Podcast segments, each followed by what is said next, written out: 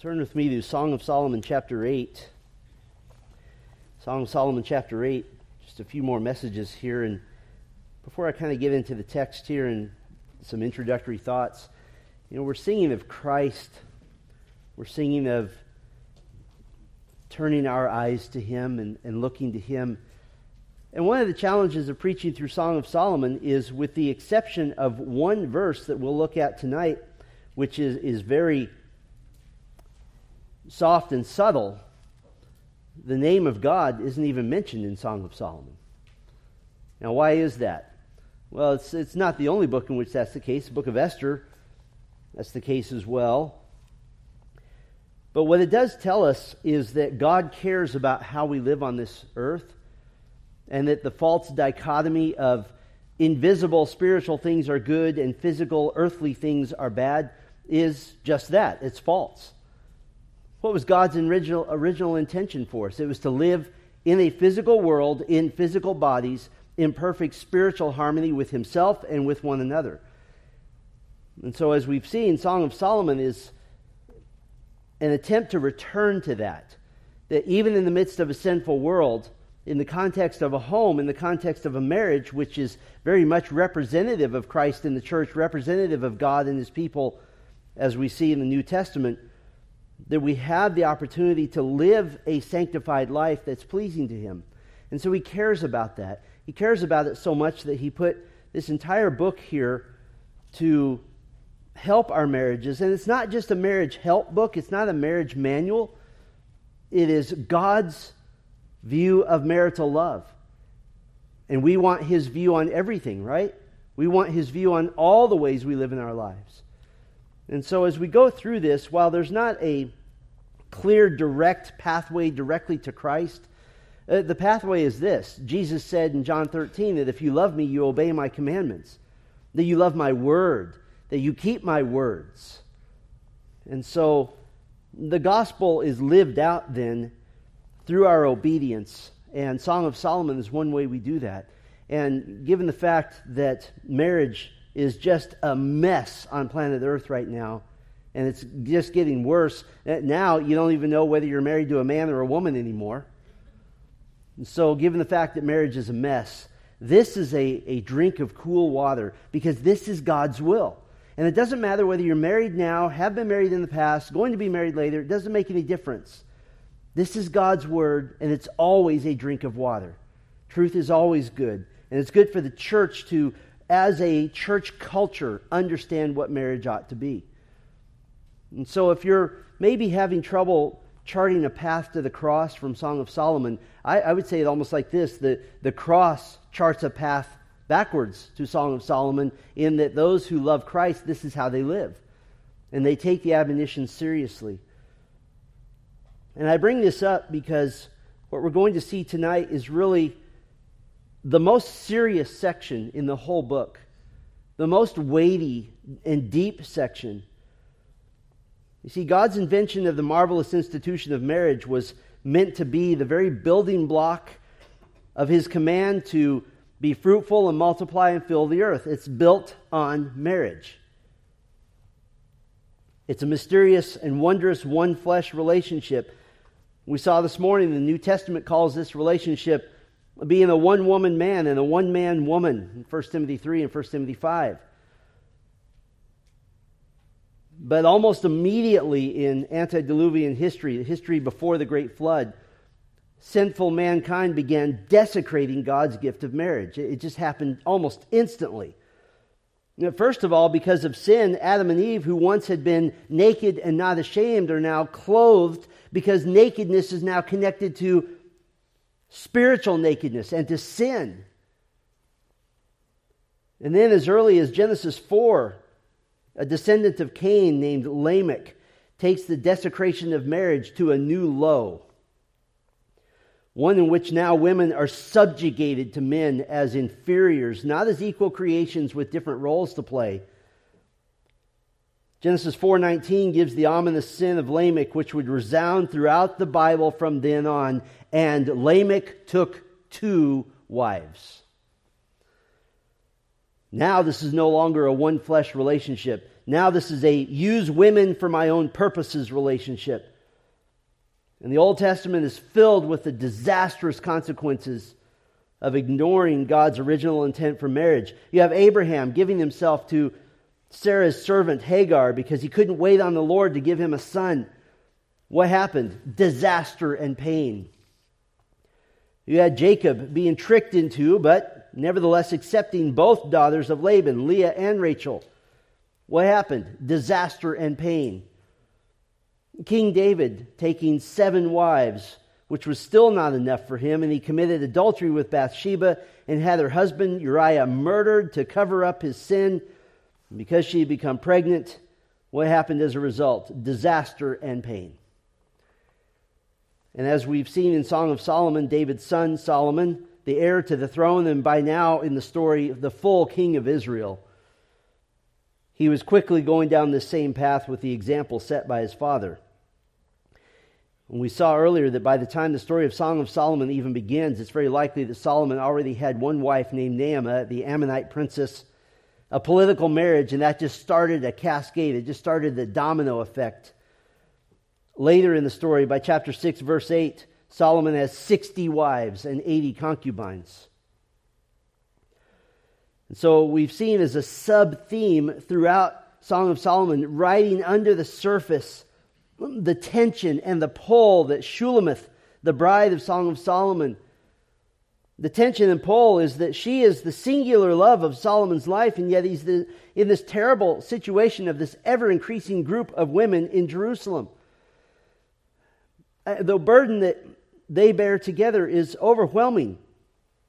We already know from Scripture at this point in history, he is the wealthiest man on earth. We already know he is the most sought after man on earth, and if you read her description of him, he's probably the best looking man on earth. That's a triple whammy of trouble. Listen, ladies, if you look at your husband and think, no danger there, be grateful. Be grateful that the rest of the world isn't after him. It's a tension, it's a pull. Now, they've had some difficulties in their marriage, but we've seen the progression of what we've called rekindled love that they're, they're growing together. Shulamith had taken Solomon briefly out to the countryside, even doing an intimate and sensual dance for him. We saw that in chapter 7. She then invited him to a longer time out in the countryside to go through the vineyards and stay in one of the villages, perhaps even in a small house that Solomon may have owned in his own vineyards. And in the vineyards, chapter 7, verses 11 and 12, she gave him her love. And in the village or house they stayed in, she gave him her love yet again in verse 13. But they're going farther than that. The most likely scenario here is that Shulamith has asked Solomon to just leave this life behind for a time, to strengthen their love and their bond together, and to travel back to her home, to southern Lebanon, to the north of Jerusalem. And that's what apparently they have done. And that's the theme of our time together tonight. We want to see how they strengthen their growing love, strengthening the marital bond in the relationship. But there's going to be some tense moments in here. I want to just walk through the text a little bit at a time, and I'd like to just let the text show us what strengthening love means. What strengthening love means, and we'll let that be the beginning of a sentence, and we'll add a different phrase to the, to the end of it, and we'll do that eight times. And so, first of all, we'll say that strengthening love means honoring above all others. Strengthening love means honoring above all others. Chapter 8, verse 1. Oh, that you were like a brother to me who nursed at my mother's breasts. If I found you outside, I would kiss you, and none would despise me. Now, this is something that we don't understand. 3,000 years removed like this, we never tell somebody that we're romantically involved with, Boy, I, wish you were like my brother. And we don't say that. What is she saying, though? She's expressing the wish that the cultural norms would stop getting in the way of their public affection. Because in the ancient Near East, a sister could be affectionate with her brother. Nobody had a problem with that. Family bonds were very strong. But especially around the bride's family, the public display of affection, even between the married couple, was frowned upon. She wants to kiss him openly, and she wants to be proud to do so. And that may be the main issue, that she just wants to be more affectionate. Most likely, though, there's an even bigger issue at play here. Remember the historical context. Solomon's public identity, a man being visited by kings and queens from around the world, holding court with the greatest people in the world. And almost certainly it was not the vineyard worker's daughter from southern Lebanon that was publicly at his side. Most of the time, if not at all. Having political marriages in order to please his allies meant that at public events, Solomon's queens were to be on display. They were to be in the public eye. 1 Kings 3 1 Solomon made a marriage alliance with Pharaoh, king of Egypt. He took Pharaoh's daughter. 1 Kings 11 1 Now Solomon loved many foreign women, along with the daughter of Pharaoh, Moabite, Ammonite, Edomite, Sidonian, and Hittite women. And so for Shulamith, while she was able to be the passionate wife at nighttime, during the days she may have been relegated to the background. I know for us this is unthinkable in our non ancient Near Eastern sensibilities, and it certainly absolutely doesn't represent God's plan for one man and one woman in a lifetime of marriage. In fact, some scholars believe there's evidence that Shulamith may have attempted public uh, affection with Solomon, but may have been rebuked or put down or rebuffed by Solomon's officials, even trying to, to keep her away from him as long as there, there's a public event going on.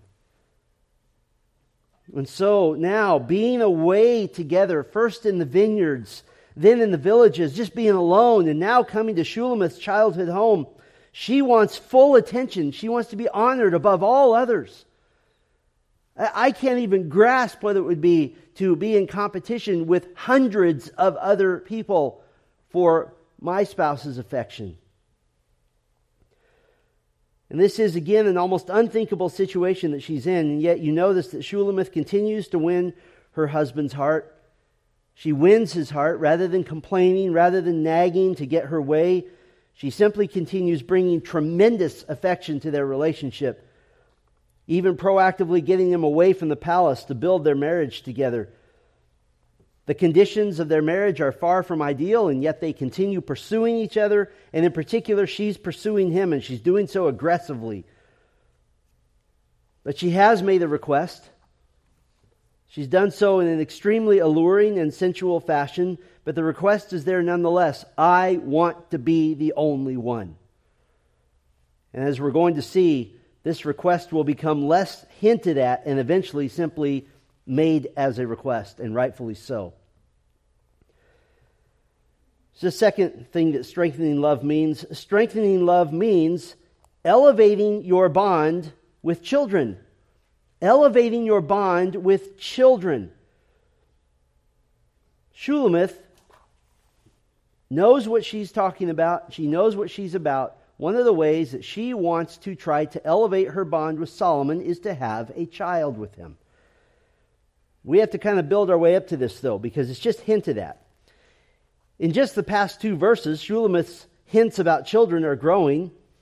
Chapter 7, verse 13, the mandrakes there, those were thought to be an aphrodisiac, and at least one time in the Old Testament, Rachel in Genesis 30 was thought to help fertility.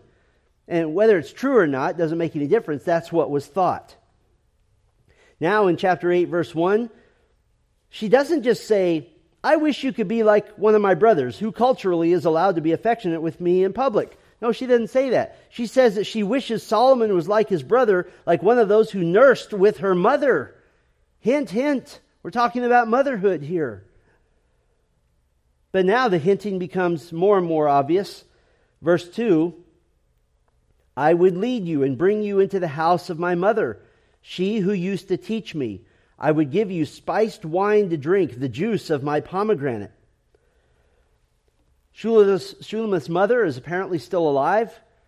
And at the family home, this is clearly where Shulamith feels the safest, where she can be herself. There's a fond remembrance of her childhood, the mention of her brothers in verse 1 and the days when her mother used to teach her. She's remembering back to those days of being a little girl. Now, why does she refer to her mother as she who used to teach me? Well, teach me what? Shulamith is wanting to emulate her mother, and in the ancient Near East, the mother was, as it should be, the primary teacher of the children, especially the daughters, and especially in womanly matters. It was from the mother that a, girl would learn about puberty and about the menstrual cycle and about sexuality and about childbirth and about breastfeeding. And unless she was the youngest in the family, it was not unusual for sisters to be present for the births of younger brothers and sisters as well as seeing her mother nurse the babies. And on top of that, a girl would assist on the family farm with animal husbandry, helping and seeing animals mate on a regular basis. Let me put it to you this way a, a girl in the ancient Near East growing up in a rural setting, which was almost all of them, would have a much greater knowledge of her mother's sexuality as something normal and beautiful and noteworthy, as opposed to our modern idea of being physically ill at the thought of our parents' intimate life. We have a great separation that in their culture they just didn't have. It was normal, it was, it was right. One scholar noted this, an historian, he said, quote, She is emulating what she has seen and heard all of her life in the person who, up to this time, has been the closest to her. More than that, as her mother was intimate with her father and so gave birth to daughters and sons, she will do the same and become the teacher of her daughters. And in fact, many scholars, based on this cultural understanding, feel that the old things that Shulamith did with Solomon intimately back in chapter 7, verse 13, choice fruits, new as well as old, that these old things refer to the, the basics of human sexuality that Shulamith learned from her mother. And the new things may have been those things she learned that Solomon likes and they enjoy together. So you have the mandrakes in chapter 7, the reference to nursing in chapter 8, verse 1. That desire becomes much more obvious now for children. And it gets even better. For the second time in just a few verses, pomegranates are mentioned, both in the context of Shulamith's sexual desire, but there also seems to be a more subtle overtone as well.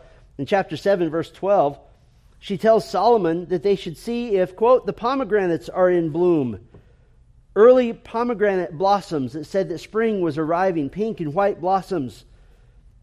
And now in chapter 8, verse 2, she wants to give him the juice of the pomegranate, either actual wine made from pomegranates or metaphorically the spiced wine to drink, being herself.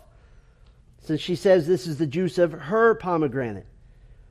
Now, what's with all the pomegranates? I'll bet you've never heard the word pomegranate so many times in one sermon, ever. In the ancient Near East, the pomegranate was considered a symbol of fertility. And it's not a stretch to see this. If you've ever cut a pomegranate in half, there's a whole bunch of big ripe seeds inside. And so that's very clear. Chapter 7, verse 12, let's see if the pomegranates are in bloom. Given all the other hints about children, it may be that she's saying, let's see if we can have a baby. And that's very likely how Solomon would take it. And if that's not enough, then she just gets direct. Verse 3 His left hand is under my head, and his right hand embraces me.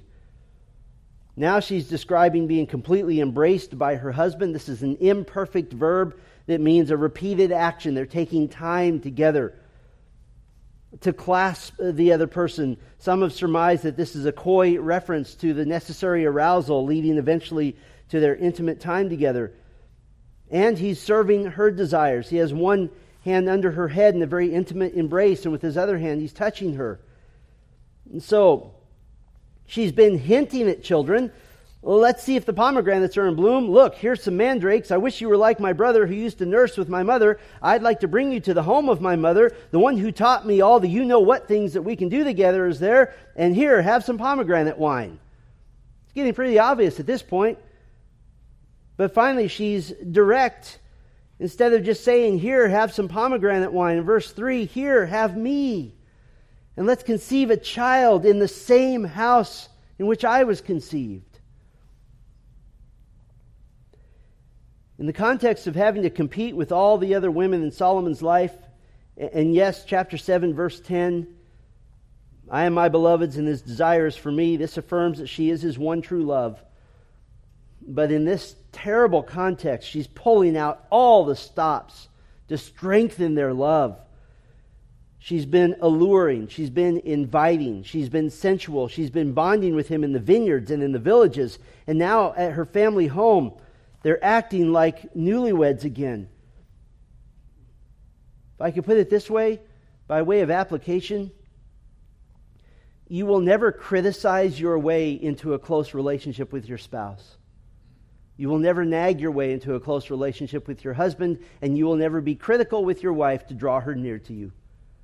She has done just the opposite of that. She has been alluring, inviting, sensual.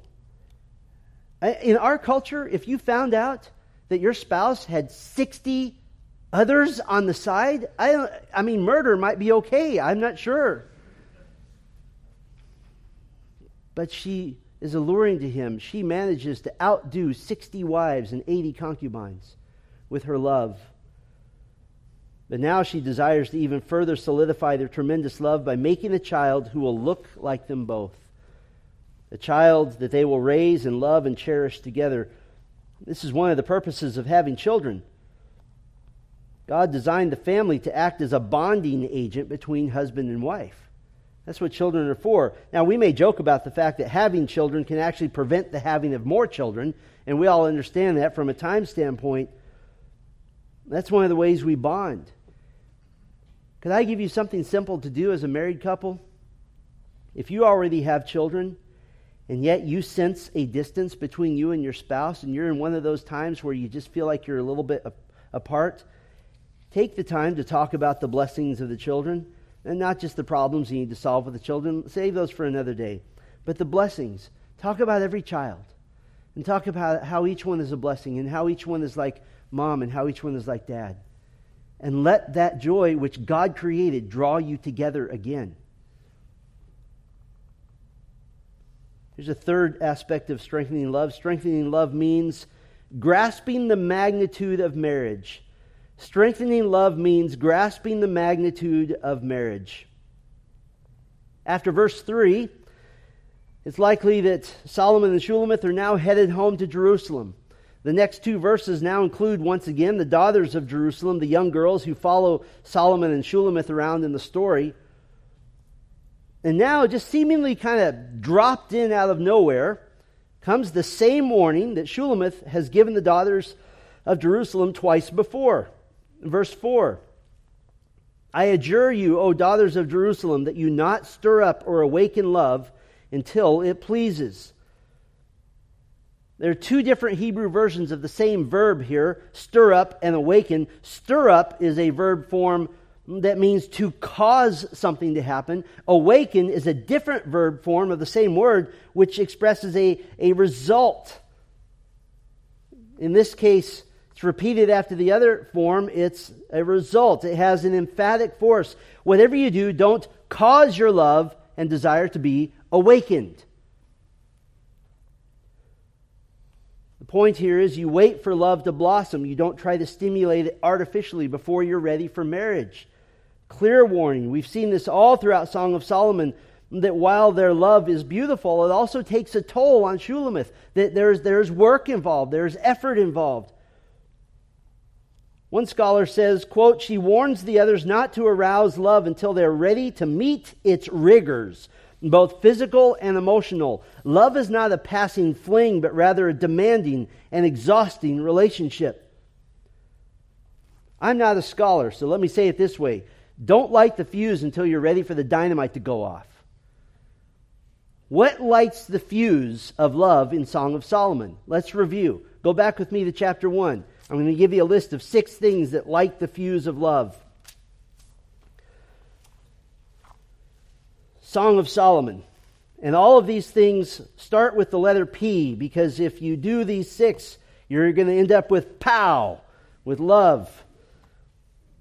What lights the fuse? First of all, pondering the other. Pondering the other person, thinking about them. Chapter 1, verse 2 this is Shulamith speaking. Let him kiss me with the kisses of his mouth, for your love is better than wine. Your anointing oils are fragrant. Your name is, pour, is oil poured out. Therefore, virgins love you. She's pondering him. She's clearly having thoughts about him. The second thing that lights the fuse of love, publicly making your desire known. publicly making your desire known. Chapter 1, verse 4 Draw me after you, let us run. Now she's speaking to others. The king has brought me into his chambers. This is a, this is a wish.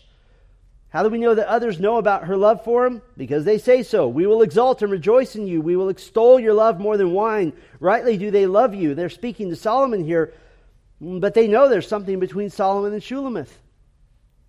You publicly make your desire known, pondering the other, publicly making your desire known. The third thing that lights the fuse of love is proximity to the other. Proximity to the other. Chapter 1, verse 7. She speaks to Solomon Tell me, you whom my soul loves, where you pasture your flock, where you make it lie down at noon. For why should I be like the one who veils herself beside the flocks of your companions? Eh, what is she saying here? She's saying, I want to come hang out with you. I want to be with you. I want to spend time with you. Proximity makes this happen. And how does he respond? Verse 8 If you do not know, O most beautiful among women, follow in the tracks of the flock and pasture your young goats beside the shepherd's tents. It, he draws her a map. Here's where to find me. Pondering the other, publicly making your desire known, proximity to the other.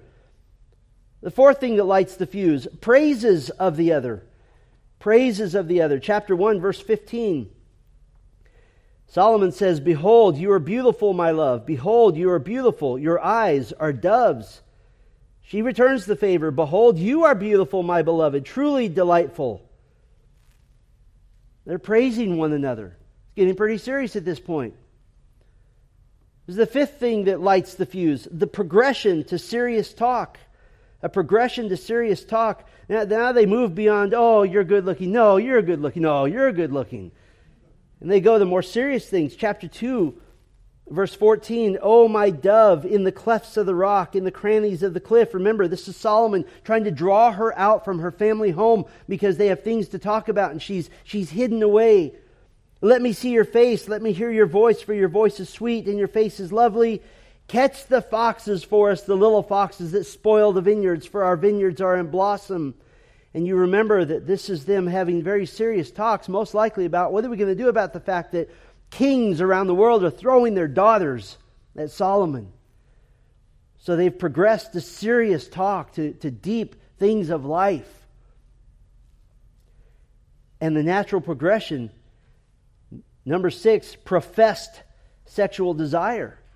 Professed sexual desire. That's the natural outflow Chapter 2, verse 16 My beloved is mine, and I am his. He grazes among the lilies until the day breathes and the shadows flee. Turn, my beloved, be like a gazelle or a young stag on cleft mountains. Mm, and we said, you recall, this is simultaneously her expressing her sexual desire and also saying, Get away from me before we do something we'll regret. The progression of love, the lit fuse, is clear in Song of Solomon. Pondering the other, publicly making your desire known, proximity to the other, praises to the other, progression to serious talk, professed sexual desire, pow. That's love. That's love. What's the key? The key is in chapter 1, verse 8. He does not say, If you do not know, O most beautiful among little girls he says, almost beautiful among women. She's ready for marriage. She's ready for marriage. And so Shulamith, all the way back in chapter 8 now, is giving this third warning, and it's clear do not toy with love until it pleases. Literally in Hebrew, until a time that is favorable. This is one final warning to not play marriage before you're ready for marriage, to not light the fuse before you're ready for the dynamite to go off because a clock starts ticking. You can't just say let's let the let's let the fuse go for 10 years. That doesn't work. Shulamith has grasped the magnitude of marriage. She understands that this life is loaded, and if you aim unwisely in the wrong direction, life will blow up in your face. That the heart is not something to be toyed with. It is serious business to let down your guard and enter into a relationship, and it is for grown ups and grown ups only. Every marriage would be strengthened by taking the time to remember and ponder and grasp the magnitude of what it means to be married. This one flesh relationship, it's holy, It's magnificent. There's a fourth thing here that strengthening love means. Strengthening love means bonding increasingly through intimacy. Bonding increasingly through intimacy. This whole section, going back to the end of chapter 6, has been an ever increasing crescendo of deeply intimate and wondrous times together. We've already reviewed this. And now the daughters of Jerusalem witness what might be the most touching scene in all of Song of Solomon. An incredibly moving scene. Chapter 5. The daughters of Jerusalem are speaking here. I'm sorry, chapter 8, verse 5. I apologize. Chapter 8, verse 5. The daughters of Jerusalem say this Who is that coming up from the wilderness, leaning on her beloved? leaning on her beloved. This is a picture of Solomon and Shulamith. They're returning to Jerusalem. They're walking together. And this is a picture of them arm in arm and her leaning on him, even with, with perhaps her head on his shoulder. They're close. They're strolling. They're delighted with one another. There's a, a slowness and a quietness and a, a, a magnificent solitude to their togetherness here. They're enjoying the fruit of having truly pursued love together over the past days or even weeks, from the vineyard to the villages to Shulamith's family home, and the implication is on the way back again as well. Now, you may have heard this before. Who is that coming up from the wilderness? Because that's the third time that that particular question is asked. Who is this? The first time it was asked was back in chapter 3, verse 6. Shulamith coming to marry Solomon. Who is this coming out of the wilderness? It's Shulamith. There was likely a great deal of apprehension that she was the true love of the king who already had at least one wife by this time. And so, who is this coming? Oh, this is the one who says she's going to be his true love. The second, who is this, happens in chapter 6, verse 10. Who is this who looks down like the dawn, beautiful as the moon, bright as the sun, awesome as an army with banners? This answers the first, who is this? Will I be the one? Because in chapter 6, verse 10, it's the queens and the concubines, the other women saying, You are Solomon's true love. But now, the third time, who is this coming up from the wilderness? Shulamith has won. She has totally gotten Solomon to herself. No other queen has taken him away for days or for weeks to their family home. She has the king all to herself. They're meandering out of the wilderness together after the glorious multiple reunions of chapter 7, verses 11 through 13. And so now they see the new spring. They see the refreshed and strengthened relationship between Solomon and Shulamith. I want to point out once again, though, that it's a misnomer to think that the emotional and even physical high point of Song of Solomon is at the honeymoon in chapter 4. It's not. Again, I would submit that the actual high point may be the very last verse of the entire book because it leaves a mystery. And finally, the reader's shut out of the bedroom and the door slams in our face as, as they go off together the last verse of the whole book, chapter 8, verse 14, she says to him, Make haste, my beloved, and be like a gazelle or a young stag on the mountains of spices. And the bedroom door slams shut. And you're looking for chapter 9, and there isn't one because it's private.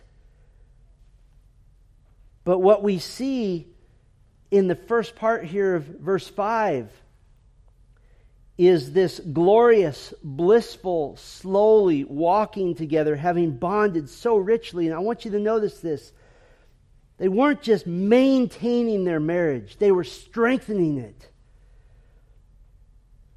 I think that's a good question we could all ask ourselves as married couples. Don't you want your marriage to be better and better and better, not just maintained?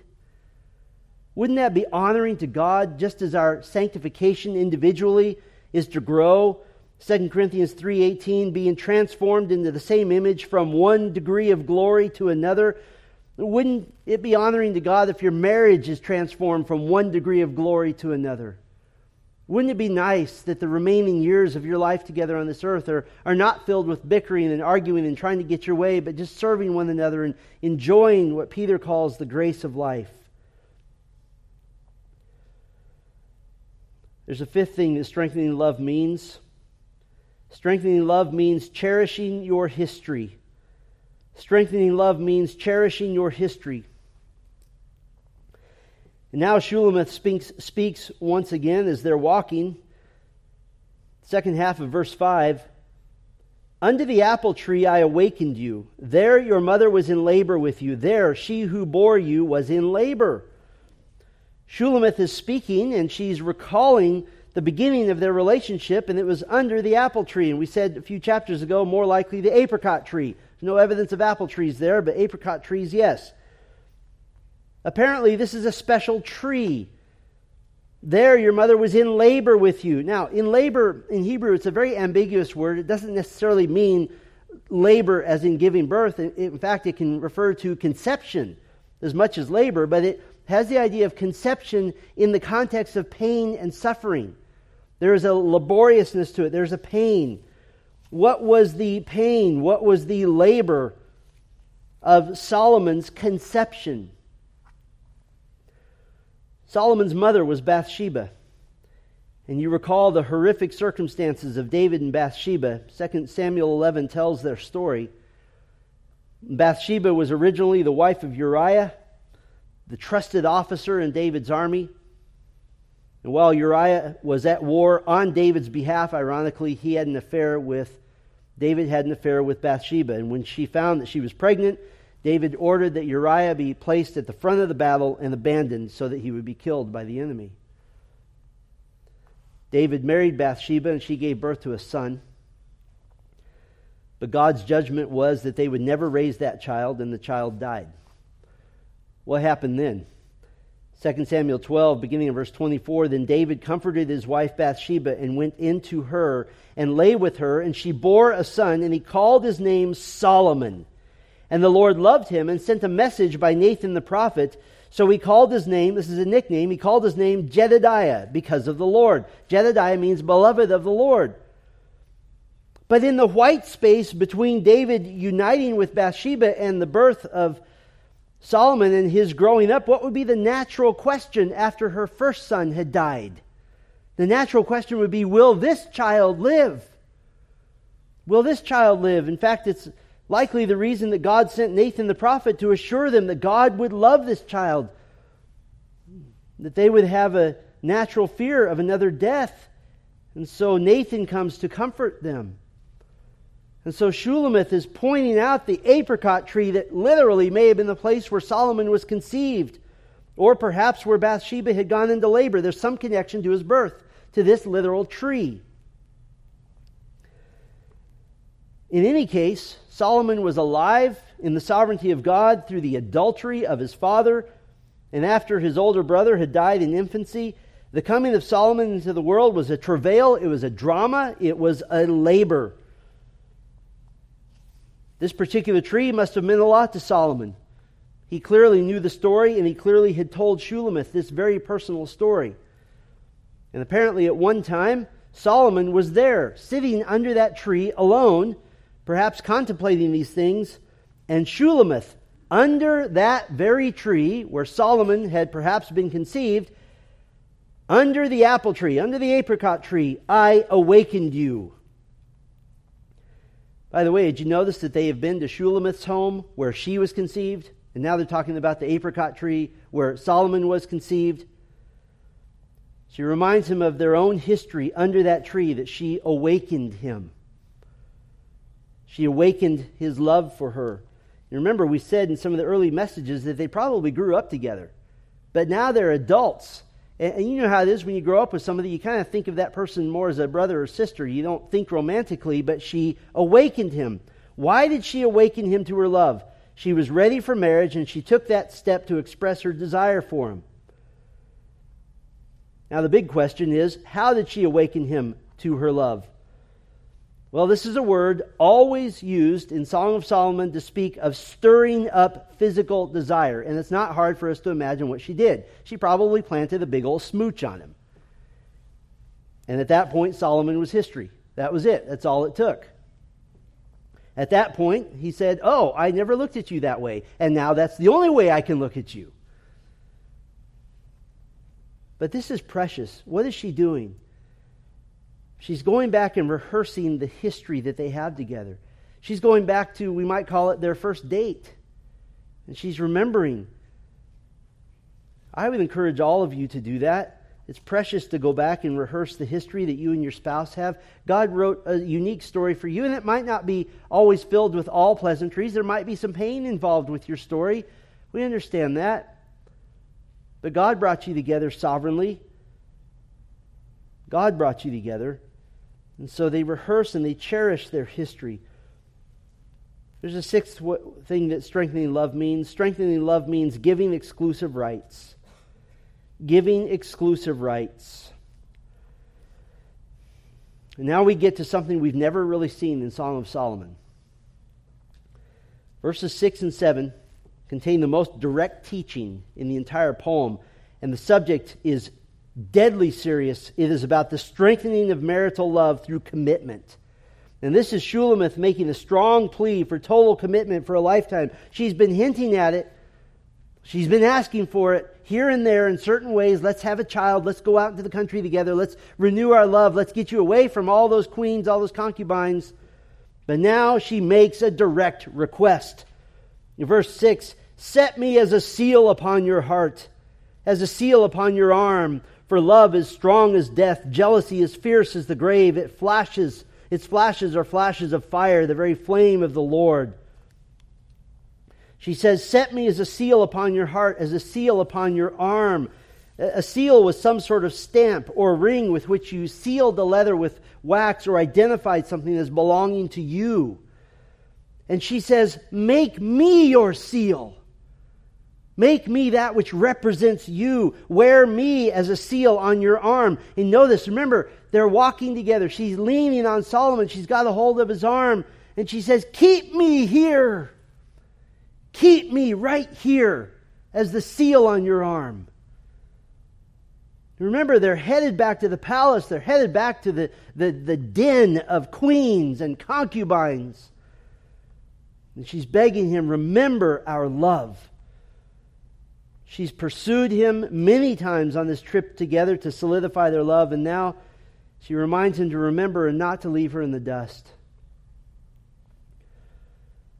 The seriousness and the gravity of this statement indicates that after having him all to herself, after having wooed him and won him, it's entirely likely that she is asking Solomon to make her exclusive, for her to be the only wife. Culturally speaking, it is entirely possible she is asking him to send all the other women away. Now, you might not think that applies in our times, but the fact is that a man can have many wives. They might not be women, but the other wife might be a career, it might be hobbies, it might be lack of interest, it might be money, it might be power, it might be distractions of a thousand different kinds. It's right and it's biblical to request to be the top priority in love. And this gets lived out with your calendar, with your time, with your thoughts, with the effort you put into your relationship. One of the many reasons that Shulamith continually says three times over, do not awaken love before it pleases because there's a pursuit, there's a growth, there's an effort necessary to totally prioritize your marriage. It's not something you play with. And look just how serious she is. Verse 6 For love is strong as death, jealousy is fierce as the grave, its flashes are flashes of fire, the very flame of the Lord. That brings us to our seventh aspect of strengthening love. Strengthening love means worshiping the Lord. Strengthening love means worshiping the Lord. She says love is as strong as death. She's saying that her love for him is ir- as irresistible and as unconquerable as death. She's saying, I will never get over you. That just as death will come after us, so my love is irresistible. And she says, jealousy is as fierce as the grave, love unreturned, or the potential of his love fading can turn love into horrible, torturous jealousy. This also has overtones of sexual passion. She can't just turn that off, she can't just let that fade. Now, Song of Solomon does not directly mention the full name of God, Yahweh. God is assumed in the background because he is the author of this poem and it's his design for human marital love in the context of marriage. Except for a subtle mention here that really serves as the spiritual high point of the book.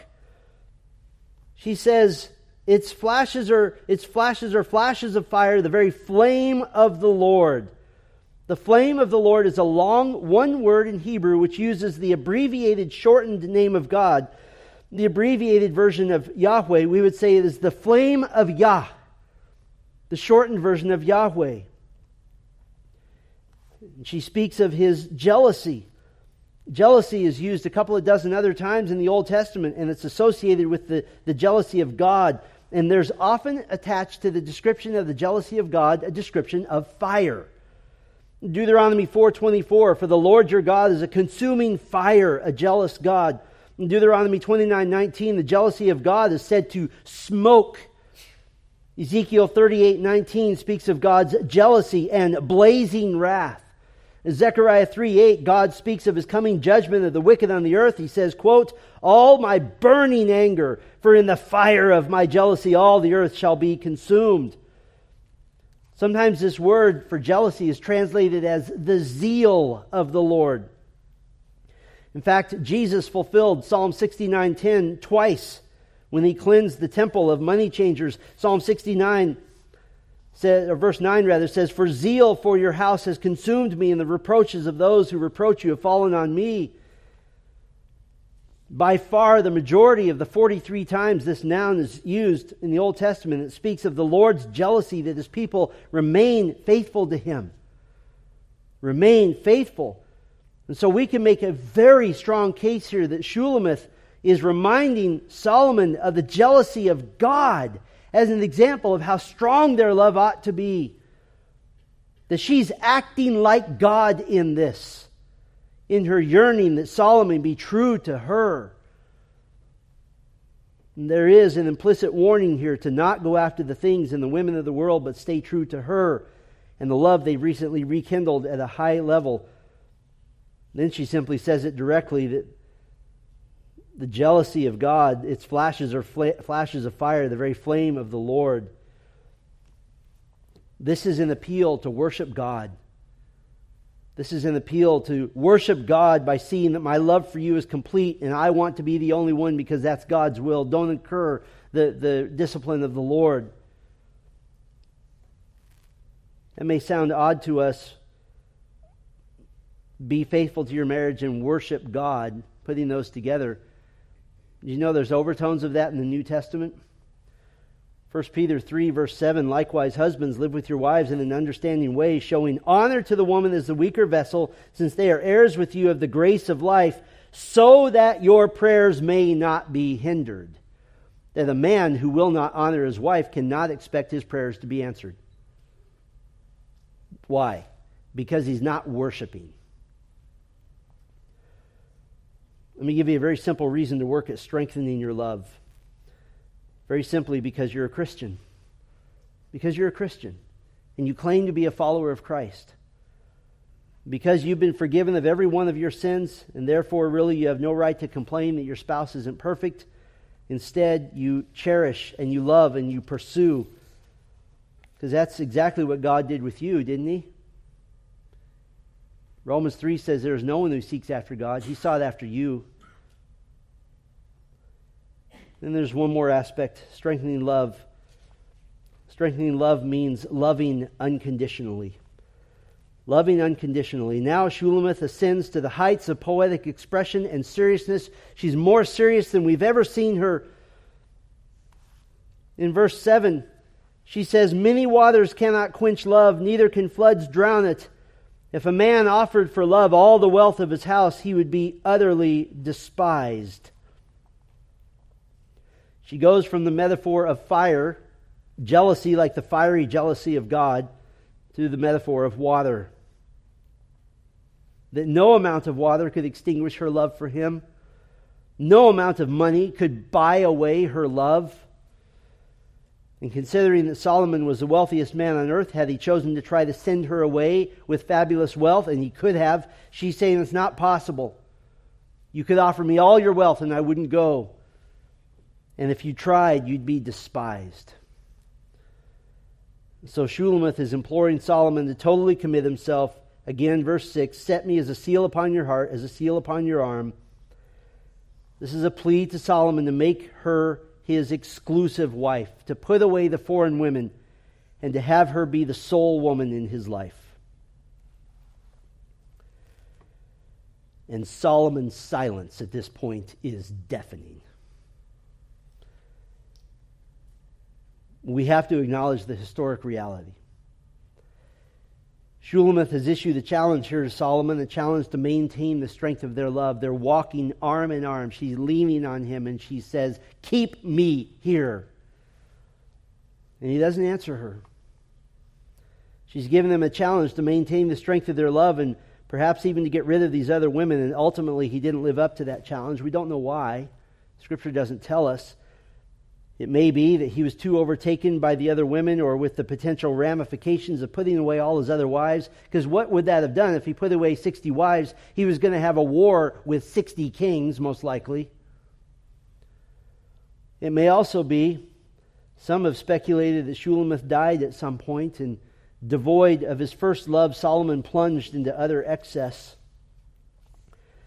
because we don't see Shulamith in the picture of his life after Song of Solomon. Whether she died soon after or not, we don't know.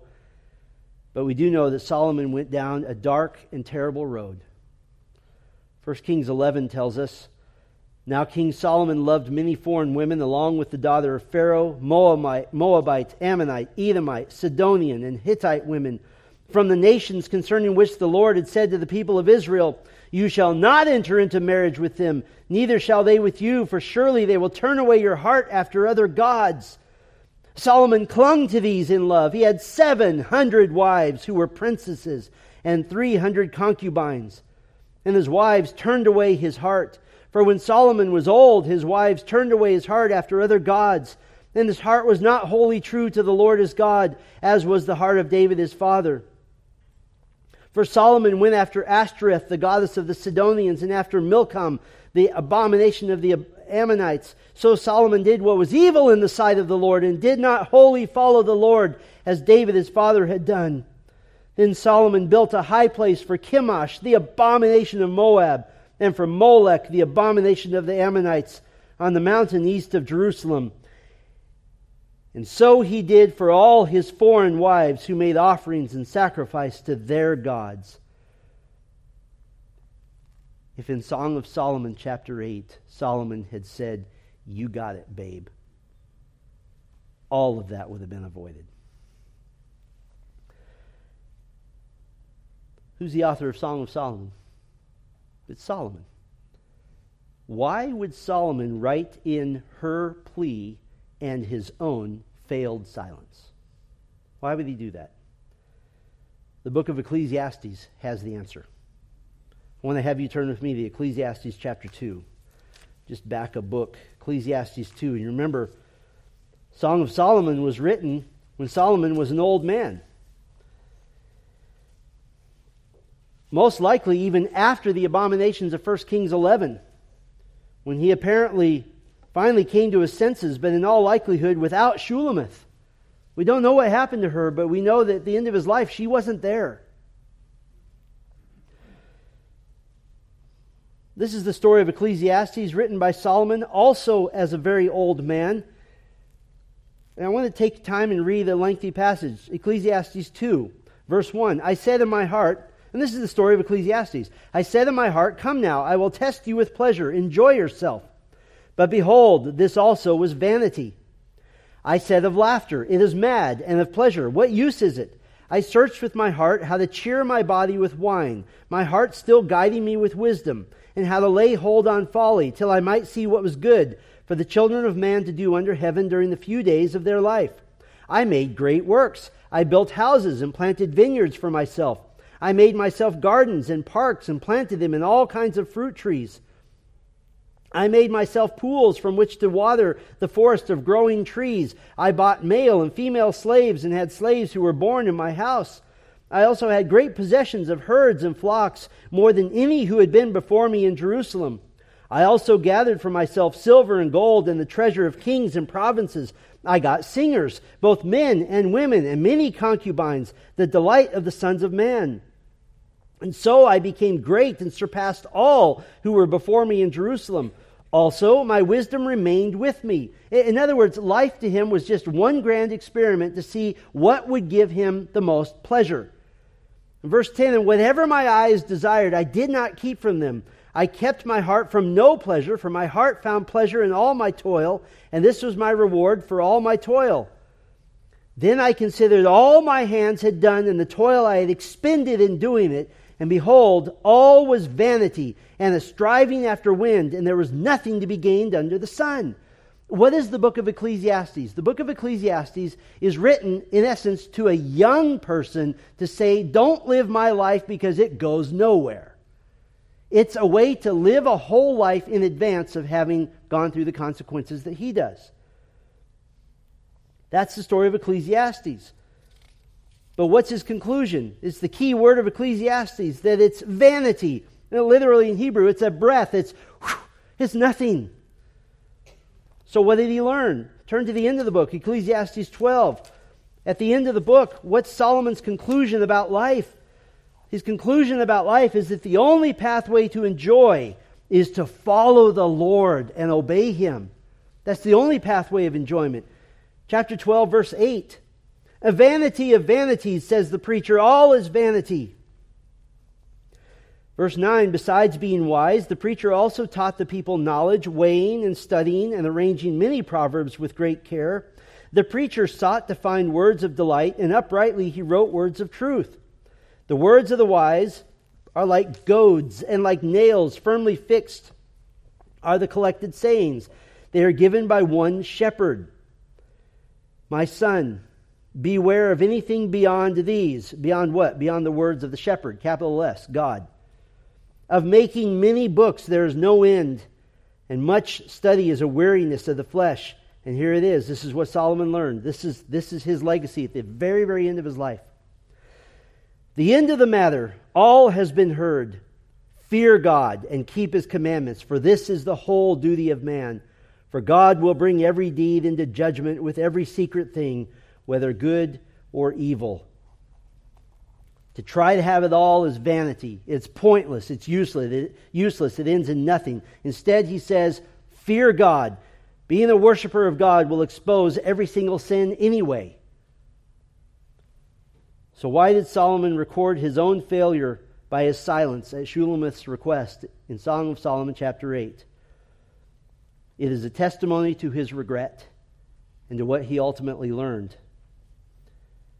I wonder if Solomon could go back in time to that moment when Shulamith clung to his arm and they walked alone, and she said, Please make me your one true love. I wonder what he would have done. Did you know he told us? Go back to Ecclesiastes chapter 9. He told us what he would have done. Ecclesiastes chapter 9, verse 9. At a time in his life when Shulamith is no longer there. Enjoy life with the wife whom you love. All the days of your vain life that he has given you under the sun. Because that is your portion in life and in your toil at which you toil under the sun. Enjoy life with a wife whom you love. That's your portion. That's your blessing in a life that's filled with difficulty and pain. If only he had said yes. In all seriousness, all of us who are married, you will have a final married day on this earth. Don't let it be filled with regret. Instead, strengthen your growing love. I've given you a list by honoring above all others elevating the bond with children, grasping the magnitude of marriage, bonding increasingly through intimacy, cherishing your history, giving exclusive rights, worshiping the Lord, and loving unconditionally. No regrets. No regrets. Don't be Solomon, is the ultimate lesson of Song of Solomon. Let's pray. Our Father, we thank you for the clear instruction of your word. It couldn't be clearer. It's exactly as you intended to communicate to us. And we see implications here far beyond marriage, far beyond the relationship between the man and the woman. This is about the relationship between a believer and his God. We obey you out of love for you, and we live out that obedience first and foremost in our homes, in the private times with our spouses. Lord, we live in a sinful world where many of us may have spouses that have already brought such pollution and difficulty to the marriage, and we may be the ones that have brought pollution and difficulty to the marriage. And yet, through Christ and through the Word of God, through the Spirit of God, through prayer. There is healing, there is newness of life. The prophet Jeremiah said that your mercies are new every morning. And so I pray for our marriages. I pray for the ones, Lord, that are hurting, that have secret pain behind closed doors. Oh, Lord, let them seek after you, first as individuals, to purify and cleanse their own hearts of the idols they've set up in their own homes of false expectations and wishes for the other to make me totally happy, and all those idols that we set up. Cleanse our own hearts, Lord. Convict us of sin. Help us to look heavenward to be more and more like Christ. And then to look toward our spouse, to treat them as if we are Christ for husbands to love their wives as Christ loved the church with a fierce, jealous, exclusive love. For wives to honor their husbands as unto the Lord. Because these things are not just marriage tips and tricks, they are means of worshiping our God. I pray for our marriages, Lord, that you would bless them, that you would sanctify them, that you would bring healing and help. The ones that are strong, make them stronger. The ones that are weak, strengthen them, Lord. Help them to turn to you, to turn to one another, to live this day as if it is the last, so that we do not come to the end of our lives with regrets. And yes, we know that you will wipe away every tear, that you will make all things right. But you have given us an obligation in this life to end well. And so let our marriages do that. And we pray all to the glory of Christ, the head of the church, our King. Amen.